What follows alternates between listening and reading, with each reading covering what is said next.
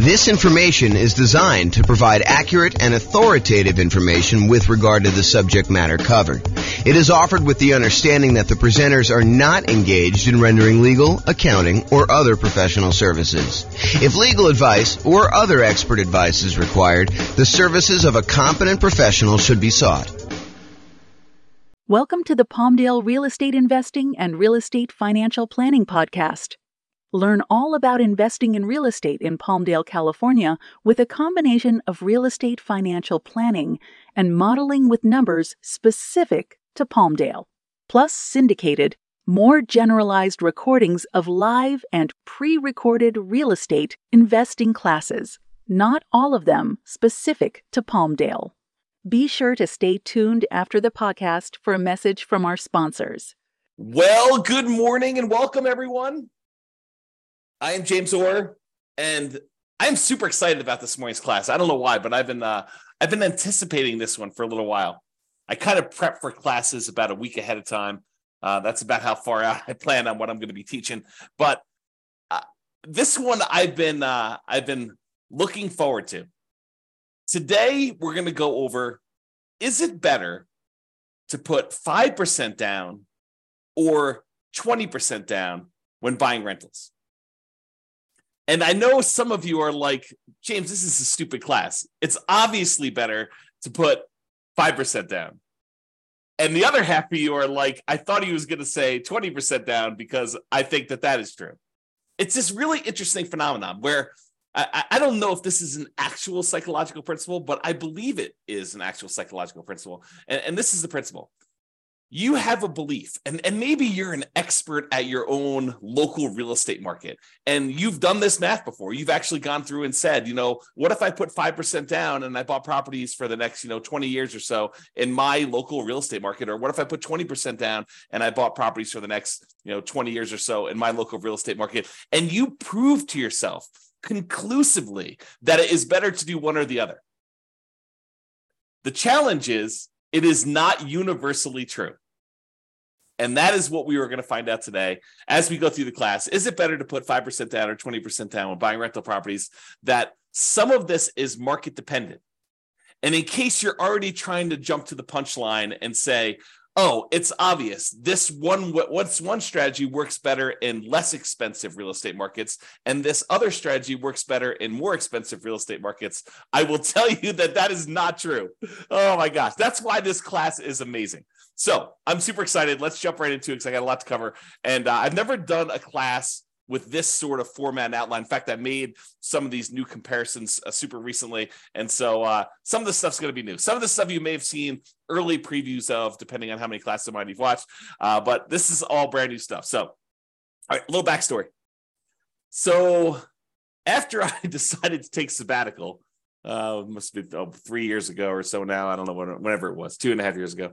Um, I, I started thinking to myself, you know what I'd like to do? I, I wrote this real estate financial planning software, and it allows me to do these modeling of, of investing strategies where I could say, you know, what if I decide to buy properties this way, or what if I decide to pay off properties early this way, or what if uh, interest rates change, or rents are higher than they thought they were going to be, or rents are going up faster or slower, or prices are going up faster or slower. All these different variations I could do modeling for. But I started thinking to myself, you know, what if I did modeling for the top 300 US cities. And I did kind of analysis on each one using their home prices, their rents, their insurance rates, their kind of like in theory, their appreciation and their rent rates, although I kind of normalized some of that.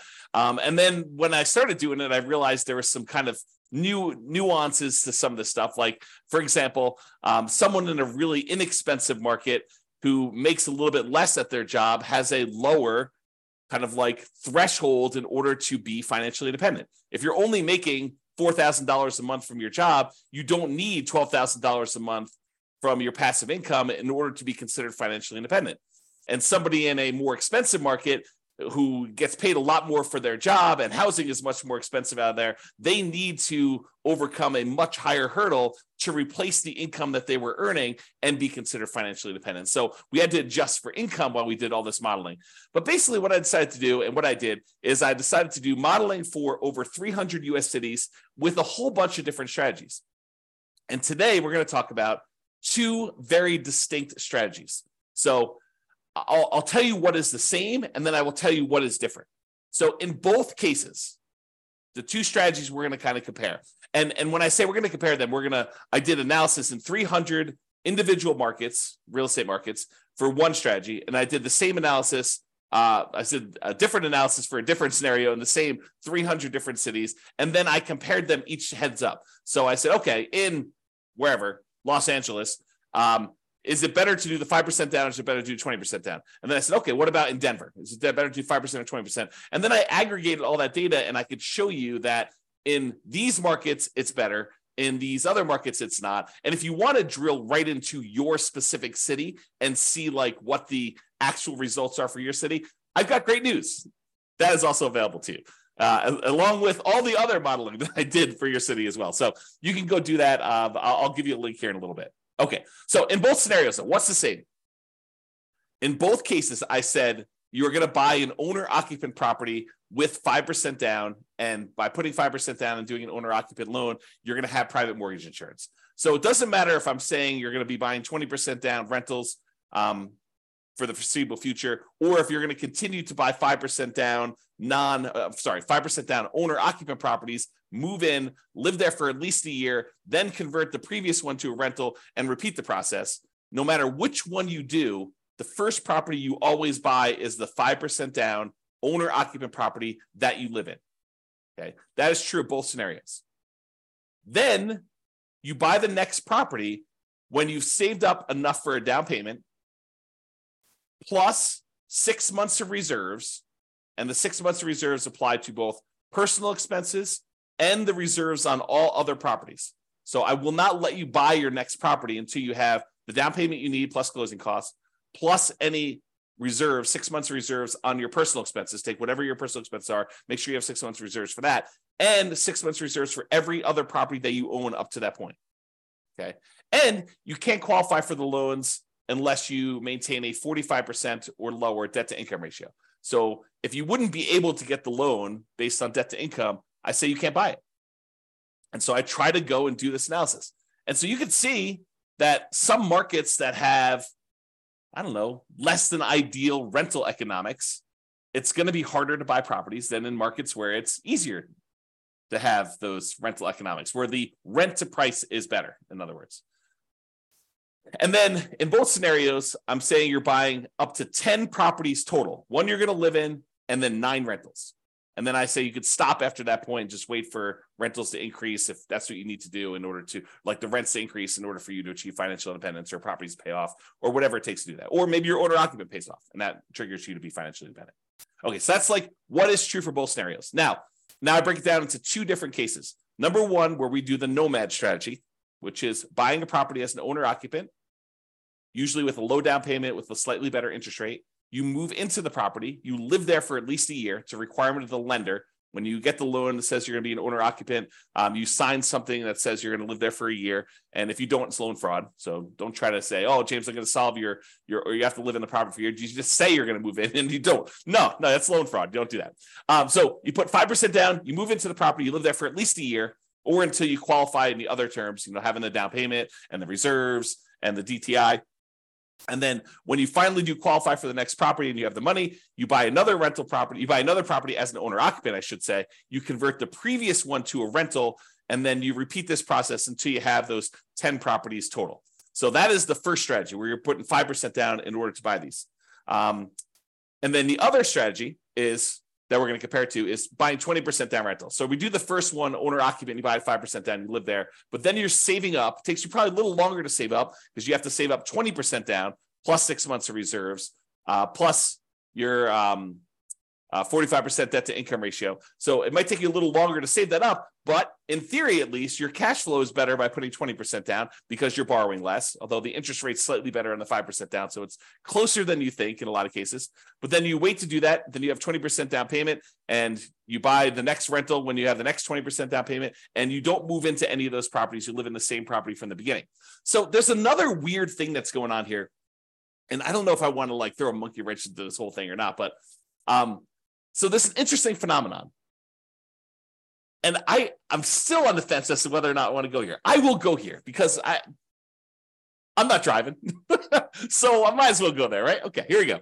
So this is the interesting thing that happens. If you think about what it takes to be financially independent, in fact, let me let me cover this when I go over financial independence, um, which is on the next slide. In the meantime, there's a link on here uh, for those that are watching the video, realestatefinancialplanner.com forward slash model allows you to see all the different modeling I did in 300 cities. And there's a specific page where I compare doing this nomad strategy, which is to buying the 5% down ones to buying 20% down. So you can see the link on there if you want to go do it. All right. So I'm going to remind, uh, I will remind myself to go over this little interesting quirk thing related to being financially independent and how it could be slightly different in the two different strategies. But let's say this. So one of the things we're going to talk about today is whether or not one strategy gets you to financial independence faster than another strategy. So, in order to do that, I need to tell you what being financially independent means mathematically. And so, this is my little graphic for showing you kind of, excuse me, what financial what what it means to be financially independent. And really, what it comes down to is there's five sources of income that counts towards you being financially independent. And for us, being financially independent means replacing the income that the person made in that particular city working their job, but now with income from their investments. Okay. So the number one, there's five sources. Number one source is any net positive cash flow from rental properties.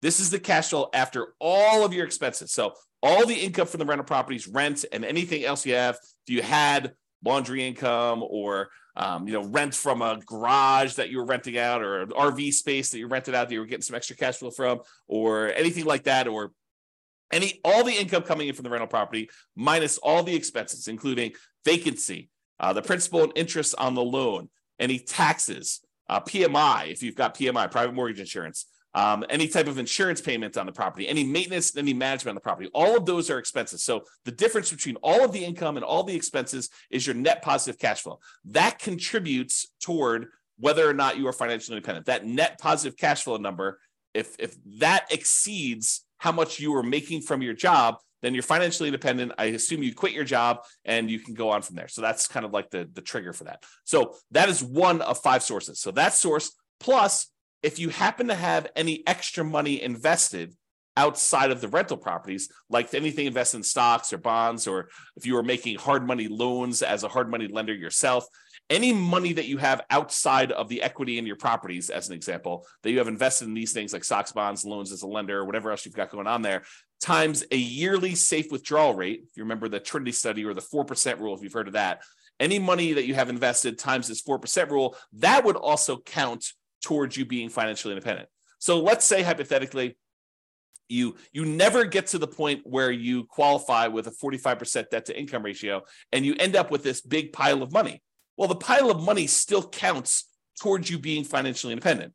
It just counts in a different way. So while you're waiting to buy the next property, if you save up a million dollars, which I don't think happens in this case. We have to go look at each individual city to verify that. But if you saved up a million dollars and we use that 4% safe withdrawal rate, then $40,000 per year would be generated by that million dollars invested in stocks or bonds or loans or whatever you're doing with it. And then that would count towards you being financially independent, even if you were not buying rental properties as quickly as you would hope, because you're limited by something. In this case, it probably wouldn't be the money, the down payment, or the reserves, uh, but it probably would be the debt to income ratio if this were to happen. Or Maybe you buy your 10 rental properties and your 10 rental properties don't quite get you to where you need to be because the cash flow on them happens to be not ideal in your marketplace. And so maybe you have negative cash flow or slightly positive cash flow on those. And then you're saving your money elsewhere from your job because you're continuing to put it away and investing in whatever it is, the stock market. And then that would count towards your being financially independent as well. So, number one, net positive cash flow from rental properties plus number two invested assets times the safe withdrawal rate. And then there's three other sources of passive income that i kind of count.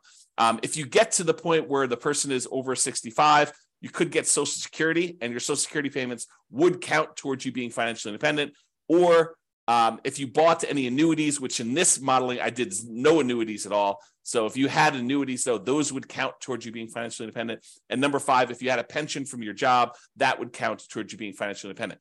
But for our modeling, it's primarily going to be number one and number two, that net positive cash flow and any money you have invested at a safe withdrawal rate. Okay. So that is financial independence. Now I'm going to talk to you about something else. So here's the interesting thing.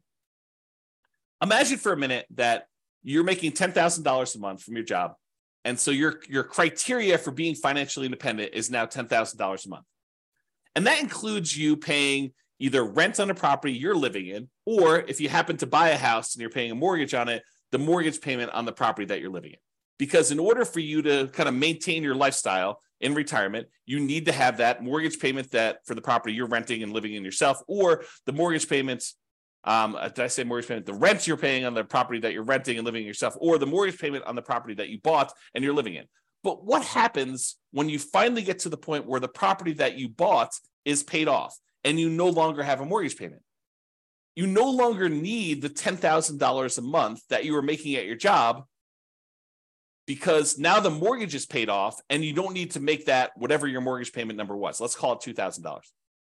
So before all of your expenses, taxes, your insurance on your car, your health insurance, your food costs, your all your entertainment costs, any car payments you have, any car maintenance you have, um, any gym memberships, any Netflix subscriptions, like all the stuff that you'd have to pay, including your housing and everything else in there, might have equaled about ten thousand dollars while you were working, you know, plus some savings. In this case, once your house gets paid off and you no longer have a mortgage payment, the amount you need drops from ten thousand dollars a month to $8,000 a month, as an example, because you no longer have that $2,000 a month mortgage payment. So now the threshold for you to be considered financially independent has dropped. Why do I bring this to your attention? I, I do the calculation this way, by the way. So, and you could toggle it on and off. If you're like, I don't like the way you do that calculation. If you if you were running the software yourself, you could say, do reduce the threshold for being financially independent uh, by the mortgage amount when their mortgage gets paid off, or do not. You know, don't adjust this automatically. But I do adjust it in these in the modeling I'm doing. So why is this even? Why am I even telling you this? Why is it important? It's important because the two different strategies are very different in how this comes into play. So when you're doing the nomad strategy and you're buying a property with 5% down, you're moving in there, you're living there for a year, and then you're converting that property to a rental when you buy the next one, the owner occupant property is a year later. And when you do it again, you keep moving that year out that you buy your next owner occupant property. So imagine you could do this in 10 years where you know you had enough money saved up and you're able to acquire the properties where you're able to do this in 10 years. Well, when does your mortgage get paid off when you do the nomad strategy? Well, unless you're making extra mortgage payments toward this property, the soonest it could be paid off is it takes you 10 years to acquire all the properties. And then that last one you're living in is a 30 year mortgage. So the soonest you could expect your mortgage to be paid off is 40 years.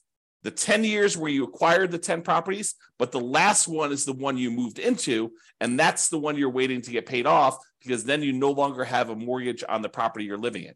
So the soonest it could happen is 40 years. That's not true with the 20% down model because the one that we live in with the 20% model is the first one we bought. So the soonest you could have a paid off mortgage in the first one is actually 30 years later.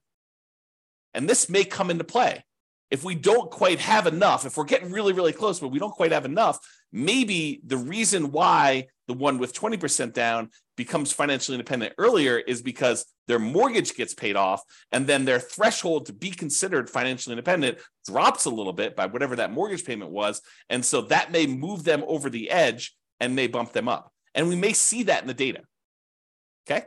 So now that I've got off on a tangent, let's talk about some of the other assumptions. So I think I talked a little bit about this, but I'll cover them all just to make sure I cover them. So each city's modeling uses that city's median home prices and estimated rents on those properties. So I didn't go pick a specific property and I didn't go pick this amazing deal that you could only get once every 15 years in that city. What I did is I said, look, you know, what's the median home price there? And let's start sort of there. I don't want to be buying the, the absolute cheapest stuff on the market. That's kind of silly. I don't want to be buying the most expensive stuff on the market. So let's sort of pick the median most price of houses out there. And as soon as I tell you this, some of you are like, that's ridiculous. That's a ridiculous assumption for you to go use a median home price and estimated rents. I never am buying the median home price as an investment in that marketplace. And I would agree with you. I would say to you, you know, I think that's true for a lot of folks. And so our modeling is sort of like a baseline for how this city might do you should expect to pick better properties that are probably a little bit lower than the median and that have really good price to rent ratios. So it should improve from here. This is sort of like a if you did this and you didn't do it amazingly well. as kind of a starting point. And I do do other modeling where I say, look, we're going to buy, you know, 10% discount from the median. And I'll probably do some additional modeling where we do even more distinctions about doing that. And we apply some of the 88 strategies to improve cash flow um, in order to improve on that. So in on all these models that I did, I did not apply any of the 88 strategies we have to improve cash flow on these. So these are not like optimized plans. They're sort of like baseline doing the median, doing what a typical rent might be on a median price property, which may not be ideal. I grant you that. Okay. The next assumption the job income does vary based on the city. We don't, we don't assume that someone living in Los Angeles earns the same as someone living in Mobile, Alabama. We just don't do it because it's not reality. You know, most people getting jobs in Los Angeles are going to have a higher wage than someone living in Mobile. And the properties are more expensive in Los Angeles than they are in Mobile. And so they really do need that to be able to qualify. So the job income varies based on them being able to afford a property in that marketplace. I say, look, you need to have the same income in order to be able to qualify for a loan. Otherwise, there may be cities where I say they're making ten thousand dollars a month, but ten thousand dollars isn't a month isn't enough to qualify to even buy a median property ever. So I limited that by saying the income you need says that you can qualify for a property. Okay. Which means now that they need to replace that income in order to be financially independent. So because I gave them the boost to being have a higher income to be able to afford to buy a property, now I say you gotta you gotta actually meet that threshold in order to be considered financially independent. So cities that have higher income also need more passive income more investment income, more rental income to be considered financially independent, in case I was not clear about that. And we assume the other assumption we have is we assume that everyone starts with just enough money in down payment to buy that 5% down owner occupant property with closing costs, which I assume to be 7% of the price of properties in their marketplace with a minimum of 10K. So if your market happens to be really, really inexpensive, where that would have been less than um, ten thousand dollars, I said never go below ten k. Everyone got at least ten thousand dollars. In in markets where it's much more expensive to buy a property, those guys get an advantage of having a little bit saved up to be able to buy that first owner occupant property with 7% of the price of properties in that marketplace, the median price properties in the marketplace, as savings to start with, plus which which means it's 5% down plus some closing cost money. And then interest rates are, as of right now, 6.5% for owner occupant purchases with 5% down, plus a separate PMI, and 7% for non owner occupant 20% down purchases with no PMI. So I do penalize non owner occupant loans, which is the reality. So if you were going to go get an owner occupant loan with 5% down, you'd be paying about 6.5 in our marketplace, a little bit higher, a little bit less, depending on when you time it. And I will change this over time and rerun the analysis. Um, and then the non owner occupant guys are paying 7% uh, for the 20% down, and they do not have PMI. A point on things changing over time. So I'm going to show you numbers from today. But if you come back, if you're listening to this recording after the fact, you may go to the page where you could see the details and the assumptions and, and the new modeling. And you may see all the numbers different than what I said. Why? Because if I come back in here and I adjust all the interest rates for all the things and rerun them, then they may be different. City, some cities maybe do better, some cities may do worse. Or if you come to me afterward, you said, Hey, James, I saw your presentation, and I'm going to ask you to do this for me at the end. But hey, I saw your presentation. I happen to live in Atlanta and I have I've improved numbers for you using Atlanta, not ones where it's like I'm doing an amazing job and I'm able to get these like once in a lifetime deals, but deals that people can consistently buy in Atlanta. And it's not the median price and it's not the rent you might expect to get on the median price house there. It is 25% below median or 20% below median, or whatever your numbers happen to be. And these are the these are better estimates of insurance, better estimates of taxes. And so I can go ahead and give you better numbers for Atlanta. And so the Atlanta numbers may also change, which could change my numbers for like what percentage of these do better and what percentage, how much better they do. And so if you happen to be in a city and you have improved numbers for me, reach out. Let's improve the numbers. We'll improve the modeling, and I'll redo all of the modeling for that city. So you tell me the new numbers, and it goes. I basically have a database, and then it reruns all the data from the database and creates all the the comparison models for everything. We can do that for a city. Okay. Um, and one of my last assumptions is I did model this out for 100 years. And you might say to me, James, come on, 100 years? Why are you doing 100 years? Well, I was doing 60 years um, because I thought that was a much more reasonable time frame. But then some things were happening where people were not becoming financially independent in that 60 year period. And I thought to myself, well, what if it was at 60 years in one month that they became financially independent? So I was like, well, I'll just extend that a little bit. Maybe I'll do 65 years. And eventually I got to the point where I kept doing that. And I was like, why don't I just do 100 years and see who becomes financially independent 100 years? Yeah, if it gets really, really far out, it's probably not going to be realistic to think about somebody becoming financially independent 92 years out. Um, but I do run it that far out so that you could see what happens as an example. Okay. Now, if you want to see all the details of what I'm talking about, if you go to realestatefinancialplanner.com forward slash model, you can either pick a whole from a whole list of comparisons. What's better? 5% down, 20% down, which is what we're doing here, or 20% down versus 25% down, or you know, paying PMI up front versus not being hiring a property manager versus not hiring a property manager. So there's all these different kind of comparisons I'm doing on there. Or pick your specific city and drill down into all the different modeling I did for your specific city. You can do that. Go to realestatefinancialplanner.com forward slash model and you can see that. Now, I have to warn you, uh, I sometimes wonder if I should lock down this analysis and make it only for clients. Um, right now, it's all open, but there may be a point in the future where I lock it down. I say, look, you know, doing this modeling, um, the people that are supporting us financially, maybe I should reward them with some extra stuff. And so that may change in the future. As of right now, it's completely open. All right, with that being said, let's jump right into the data. So th- there's primarily two things I'm going to be looking at. Um, although I do look at some other things like risk too, which is which is fascinating. Like certain strategies, they may be faster, they may give you a higher net worth, but they're riskier, and they you may not want that extra level of risk, which totally fascinating subject. Might have to do some deep dives on that. All right, so the two primary ones I'm going to discuss though, two primary primary measuring metrics, the, the kind of things I want to measure here are how fast they get to financial independence, how fast they are the the passive income they've got coming in from the rental properties and any money they've invested times the safe withdrawal rate or any of those other passive incomes like annuities, social security, or pensions. Like how fast does do those get them to the point where it replaces their income? And secondly, net worth. Because you may say, look, I didn't technically get to financial independence, but after 50 years, I have $14 million in net worth. I can I can live off that. You know, I may be dipping in more than the 4% safe withdrawal rate, or maybe my cash flow from rental properties wasn't good enough, but I could just sell the rentals, take all the money, and do that. Which leads me to another comment about this. I am not doing any optimization. There are strategies where you buy more properties than you need and you sell off some of them to pay off the remaining to improve your cash flow enough where that will trigger you being financially independent. I did not do that here. And, and, and that is a legit strategy for doing this.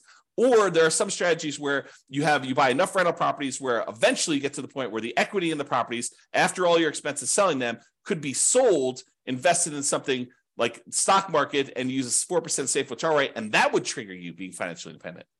Or maybe taking some of the extra cash you have on the sideline and paying down the mortgages that you have, paying them off using that money, and that might trigger you being financially independent faster than these ones. This is sort of like plain vanilla versions of 5% down nomad or 20% down non-owner occupant. So with these plain vanilla versions, that's what we're covering today. All the additional modeling I do later where I talk about, you know, should you do this versus this and how fast, how much difference does that make? We're going to go over all that over time, not today, but that will be addressed and discussed, and we'll kind of get there. Okay, so I told you there were two things we're measuring when financial independence was achieved, and I usually measure that in months, and then your net worth, which I measure in dollars.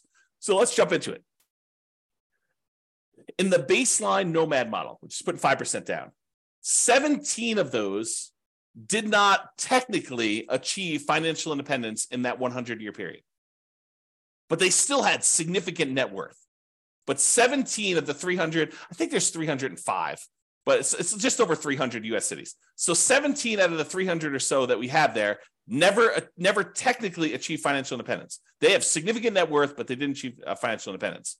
In the 20% down group of all the analysis we did for the 20% down group, 22 of those didn't achieve financial independence in that 100 year period. Again, they had significant net worth as well, but you know there were a certain number that just never quite got there.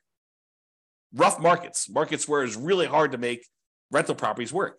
So, you know, a little bit less than I guess it's probably about 5%, you know, a little bit more than 5% or so, if you think about it as a percentage of the 300 cities. It was really, really hard to make the economics work in that marketplace. Now, as another side note, the people buying 20% down non owner occupant properties, they could have just as easily said, look, I'm saving up my money. Why don't I go buy rentals in a property where the economics do make sense?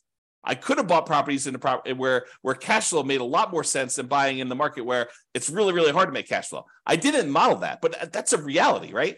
You can't quite do that with the nomad strategy because you're putting five percent down. You're moving into the properties and living there. Unless you plan on living in the other city, you're not going to be able to do it remotely, right? But the twenty percent down one, you could have.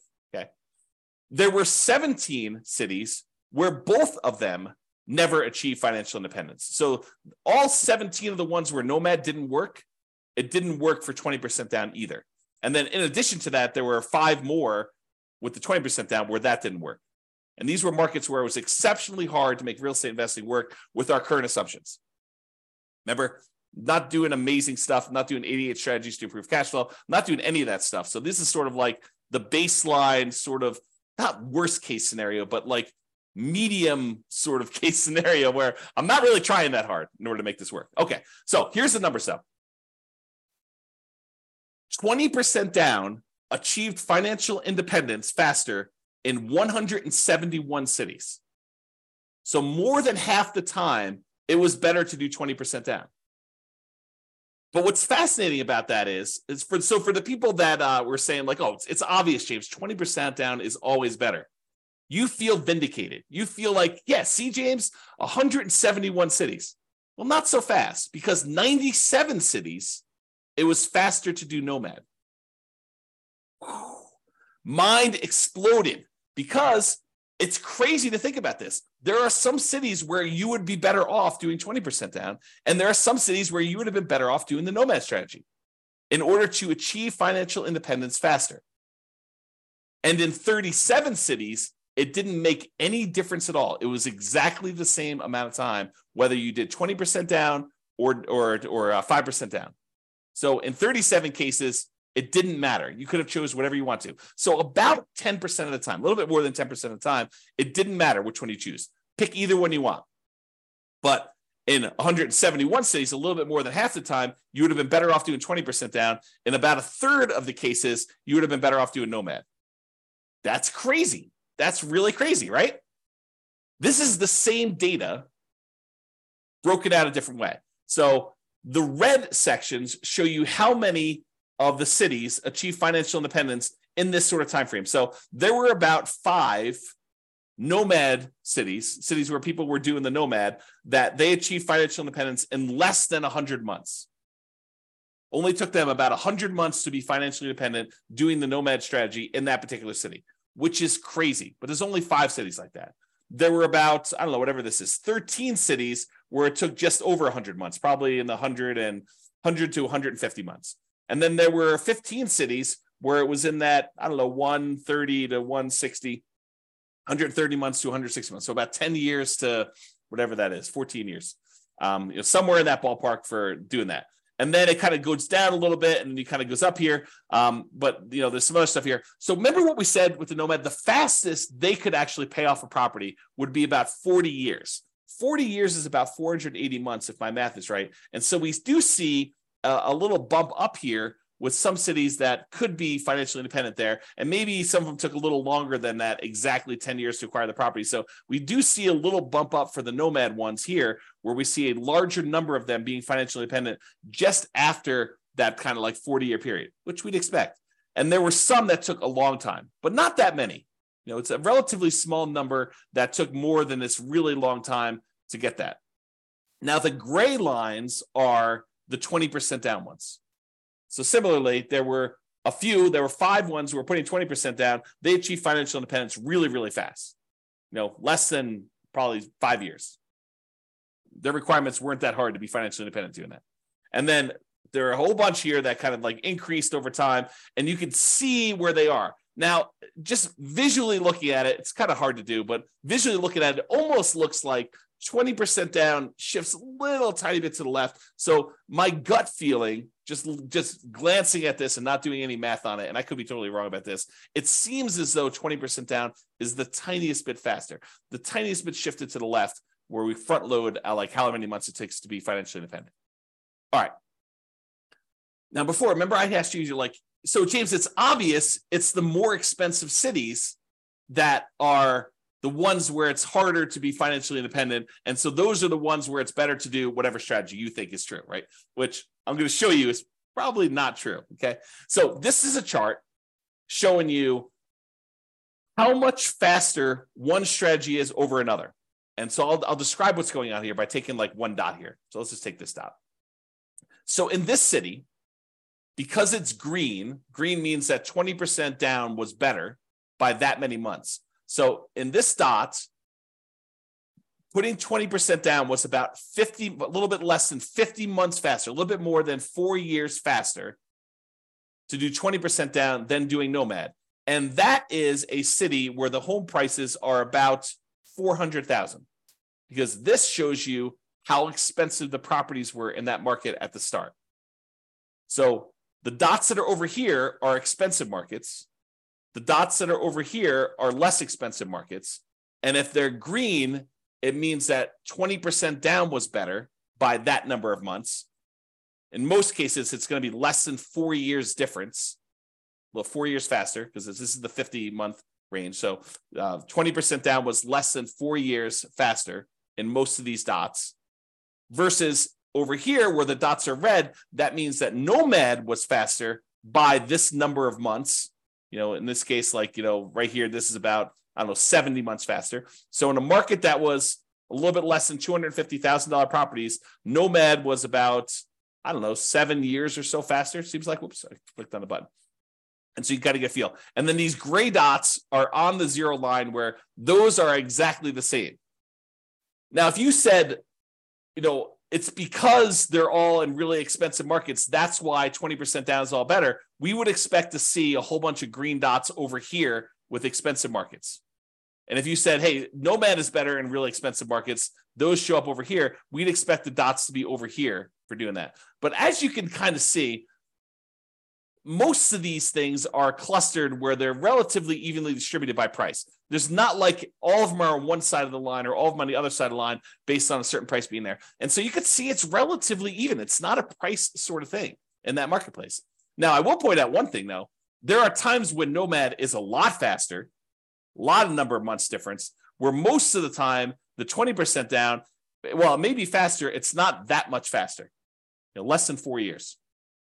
You can kind of see that. All right. But there are times when Nomad is significantly faster. And so you might want to consider that when you're thinking about which strategy to use as well. Okay. All right. So we talked about speed to get to financial independence. Now let's talk about net worth. So, as far as net worth goes, you have a higher net worth. I, I picked 40 years in the future as an arbitrary stopping point. So, I, this is the net worth at year 40. 40 years in the future from when you start, you have a higher net worth starting with the same exact amount of money, by the way. Everyone starts the same money. Everyone starts with the same earning power in that city. So I'm comparing the same city to the same city. So we're saying that a higher net worth is a comparison between the same city, Atlanta to Atlanta, LA to LA, Denver to Denver. Like we're comparing the same city to the same city. We're not comparing one city to another. So in that case, 103 of the cities, you would have had a higher net worth doing the nomad model than doing 20% down. So about a third of the time, you would have a higher net worth being a nomad at year 40 than doing 20% down. In about 189 of the cities, you would have a higher net worth putting 20% down than doing nomad. So squint really hard. It's like a third of the time better for nomad, two thirds of the time better for 20%. And honestly, 13 cities, you didn't have a difference where net worth was essentially the same. Okay. Um, and we'll go over some of these numbers here a little bit better. Oh, I want to also point out that when, when I talk about these net worth numbers, you're going to hear some numbers here in a minute about like, you know, they have $11 million or something like that. Realize that's $11 million in 40 years in the future. And so it's an inflated dollar because there's inflation happening over that time. It's like having about one third of that today. So if you want to say like, well, what is that in today's dollars?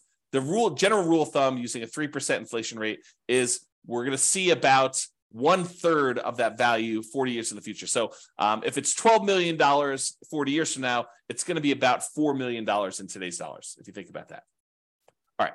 Remember, we did that chart before I told you how much longer it took to be financially independent. And I broke it out by showing you here's where it gets more expensive with the houses, and here are the least expensive, the, the less expensive houses. And the ones that were green were for one strategy, and the ones that were red for another strategy. We did the same chart, but now we're talking about the difference in net worth.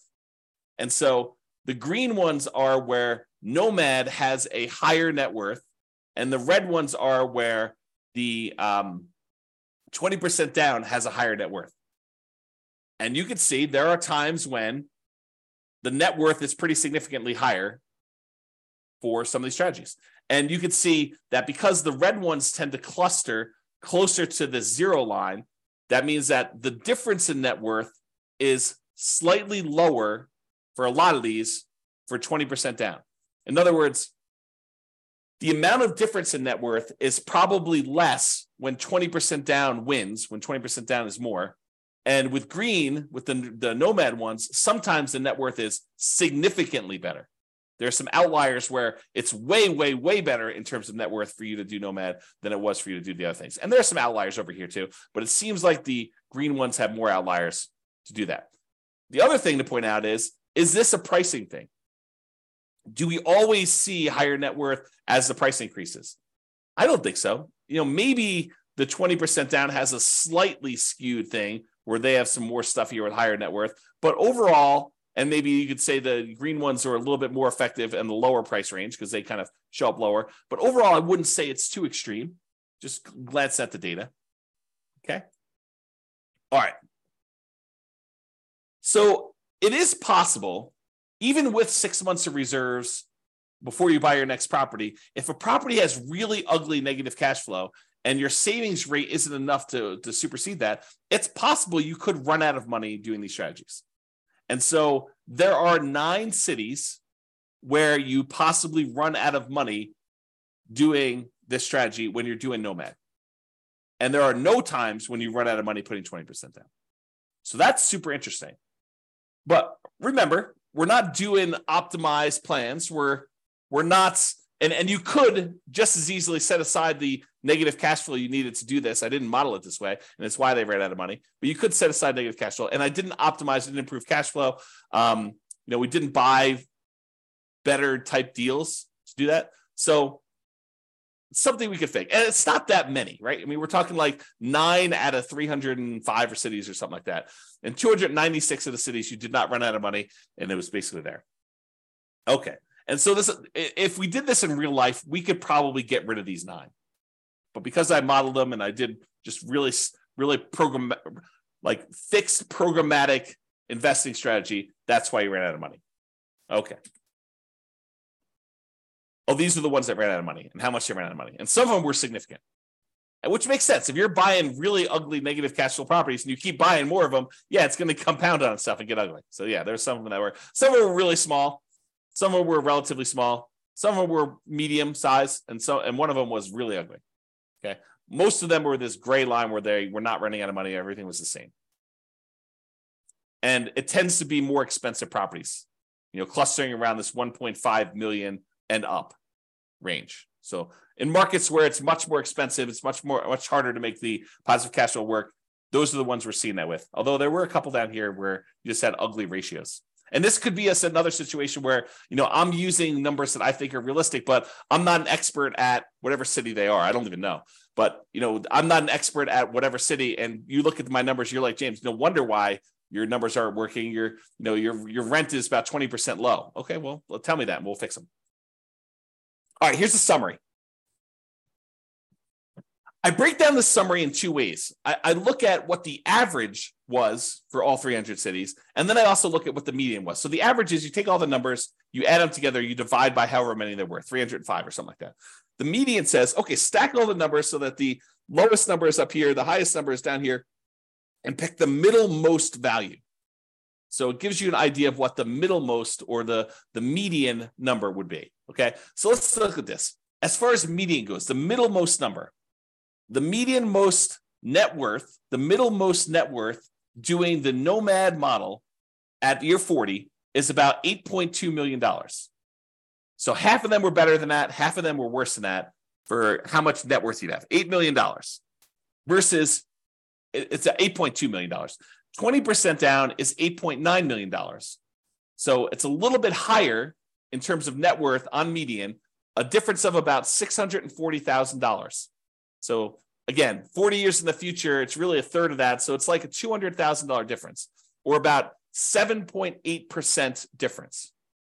Not like nothing, but not crazy extreme either. So the difference between net worth between these two, you know, 40 years in the future, um, it's about $640,000. It's like almost being a difference of $200,000 now on a, you know, three, $3 million ish net worth. Yeah, not super crazy significant in my opinion. Okay. Um, the median, as far as whether they were short on money, the typical property was not short on money, never ran out of money. And we, in the, in the median most case, we bought all 10 properties in both, both situations.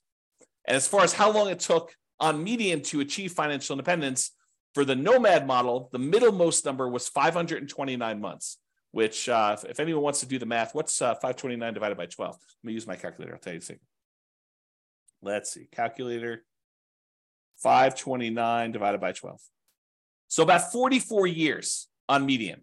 So half of them were better than 44 years, half of them were worse. As, in terms of 20% down, 509 months divided by 12, 42 years. A difference of about 20 months, a little bit less than two years difference between those two for the middlemost number. Now, in terms of risk, because I'm running a little bit short on time, I'm not going to go like crazy into risk, but I will just point out to you that the Nomad model was better in half of the measures of risk, and the 20% down model was better in the other half of the measures of risk. So if you think about it, they were each risky in their own way. For example, the rent resiliency, how much rent can decline before you'd have negative cash flow because you're only putting um, you know 5% down, you might think the Nomad one is riskier. But it turns out it's actually slightly less risky because we're measuring the risk over the entire period of time. And so you end up owning the properties a little earlier, so rents tend to increase a little bit, and so you're you end up getting properties where the rents are a little bit higher because you've owned them for longer. And so the rent resiliency tends to be a little bit better, a little bit safer, in other words. But we're not talking about a huge difference. In, in the rent resiliency over the entire period for Nomad, it's 36%. And the rent resiliency for 20% down is 33%. So the Nomad strategy is about 8.3% better, not points, but 8.3% better. So it's a little bit better, marginally better. But when you look at like debt to income, it's better from a debt to income perspective that you put 20% down because you have less debt compared to the income you have because you put more down. It's the nomad strategy is much more highly leveraged. So when we measure it that way, 20% down is less risky. It's interesting, but that's kind of how it works. Like there's you give and take on some of these risk measures to do it. And I now point out sometimes there are strategies where it's way better to do one strategy. It's really clear. And then you got to decide are you willing to take on that extra risk in order to have that. Okay, so we covered all the median ones. I did the same thing for averages. The average net worth for Nomad um, at year 40 it's about $11.9 million. For 20% down, it's also about $11.9 million. The difference is in the $10,000 range. So it's about $73,000 difference in net worth. Not significant when you look at averages. It's only 0.6% difference between a 5% down strategy and 20% down strategy when you take the averages of all the different cities. Okay. Um, number of properties, the Nomad, you end up buying a little bit less properties, 9.1 properties on average versus 9.8 for 20% down.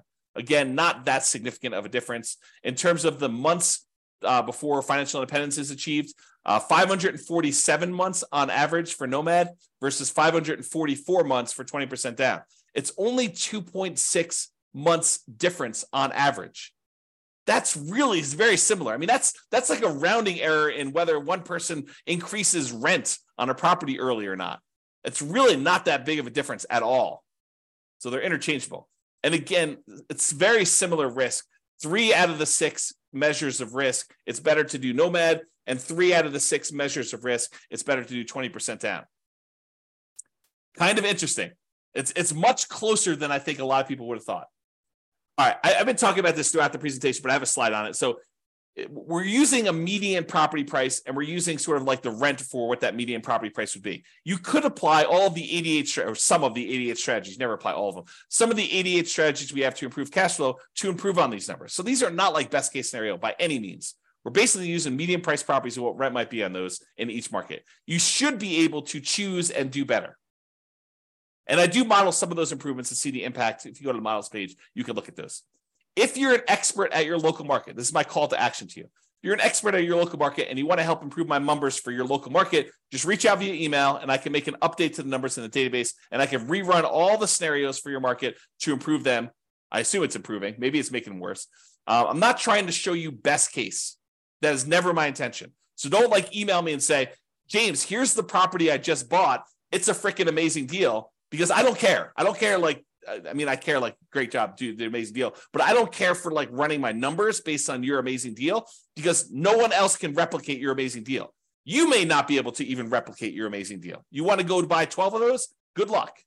And that's the problem. I don't want to use like these amazing best case numbers because I don't want it to be like, hey, James, where can I get the deals you're showing on the website? Because those are crazy good numbers. And I would buy those all day long if I could find them. Yeah, we're not trying to do that. We're trying to do the, the types of properties that any real estate investor in that market could get and expect to achieve. Okay. So if you have those numbers, reach out to me and we'll, we'll do some updates. Local market limitations. So if you're nomading, and I talked about this before, moving into each property, you must be buying properties in your local market. You can't do nomad remotely. You can't be moving into properties in another city. But if you're buying non-owner occupant properties, which is 20% down, you could buy those in markets with better cash flow economics so if you're in a market where it's one of the really ugly ones where you're going to run out of money with like the baseline stuff, say, maybe I shouldn't be buying properties in this market where properties are $2 million and you only make $2,000 a month in cash flow. That's an exaggeration. That doesn't exist, but or maybe it does. But basically, I'm not telling you to do those. You could go choose another market where the economics are better with 20% down. You don't need to invest in your local market in that case.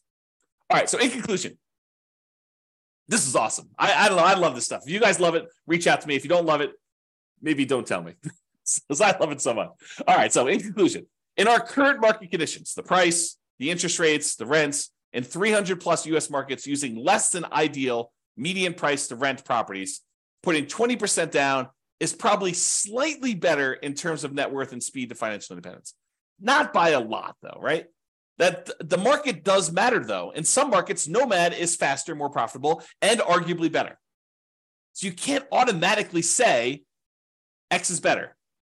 I, I will tell you, I I um I occasionally read or hear about something where someone makes these like statements of fact, like it's always better to put 25% down or 20% down, or it's always better to manage your properties yourself.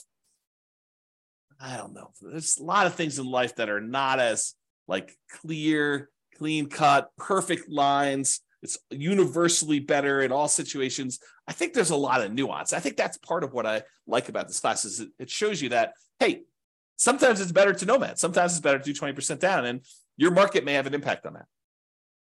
In terms of resiliency to market conditions over the entire 100 year modeling period, Nomad is slightly less risky. We talked about that, the resiliency part.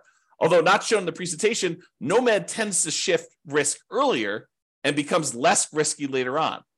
It doesn't show you this in this presentation, but as far as Nomad goes, Nomad tends to compress your risk into the earlier parts of your investing strategy and tends to make it less risky later on. In terms of measuring the risk associated with debt, it's split. In some ways, Nomad is less risky, tends to have more liquidity, especially later on. But in terms of debt to net worth and debt to income, Nomad is riskier because you're putting less down and you have more leverage. And you tend to have more months of reserves when putting 20% down. It's best if you look closer at your specific market and apply as many of the 88 cash flow improving strategies as practically possible to improve on your implementation. That is all I have for you. I hope you enjoyed this. I thought it was awesome. I, I enjoyed kind of doing classes like this. You probably should expect some more of these where I kind of compare lots of different strategies over time and we kind of deep dive in this. But in addition to that, go dive into your own specific market to see how this all plays out and look at the analysis. And if you need help with stuff like that, reach out to me via email. All right. That's all for now. This has been James Orr. Bye bye for now. With home prices up, mortgage interest rates up, and rents up, but not quite enough to counteract the higher prices and interest rates. Cash flow on rental properties in Palmdale is harder than ever. Book a call with the Real Estate Financial Planner to apply our proprietary 88 strategies to improve cash flow on your rentals. See the show notes for a link to schedule your call and improve your cash flow today. If you're a real estate agent, lender, or professional in Palmdale that wants to help our real estate investor listeners, consider reaching out to learn about collaboration opportunities with this podcast. We'd love to add more value to our listeners by having you assist our investors buy, sell, and finance their real estate investments. See the show notes to schedule a call to discuss collaboration opportunities.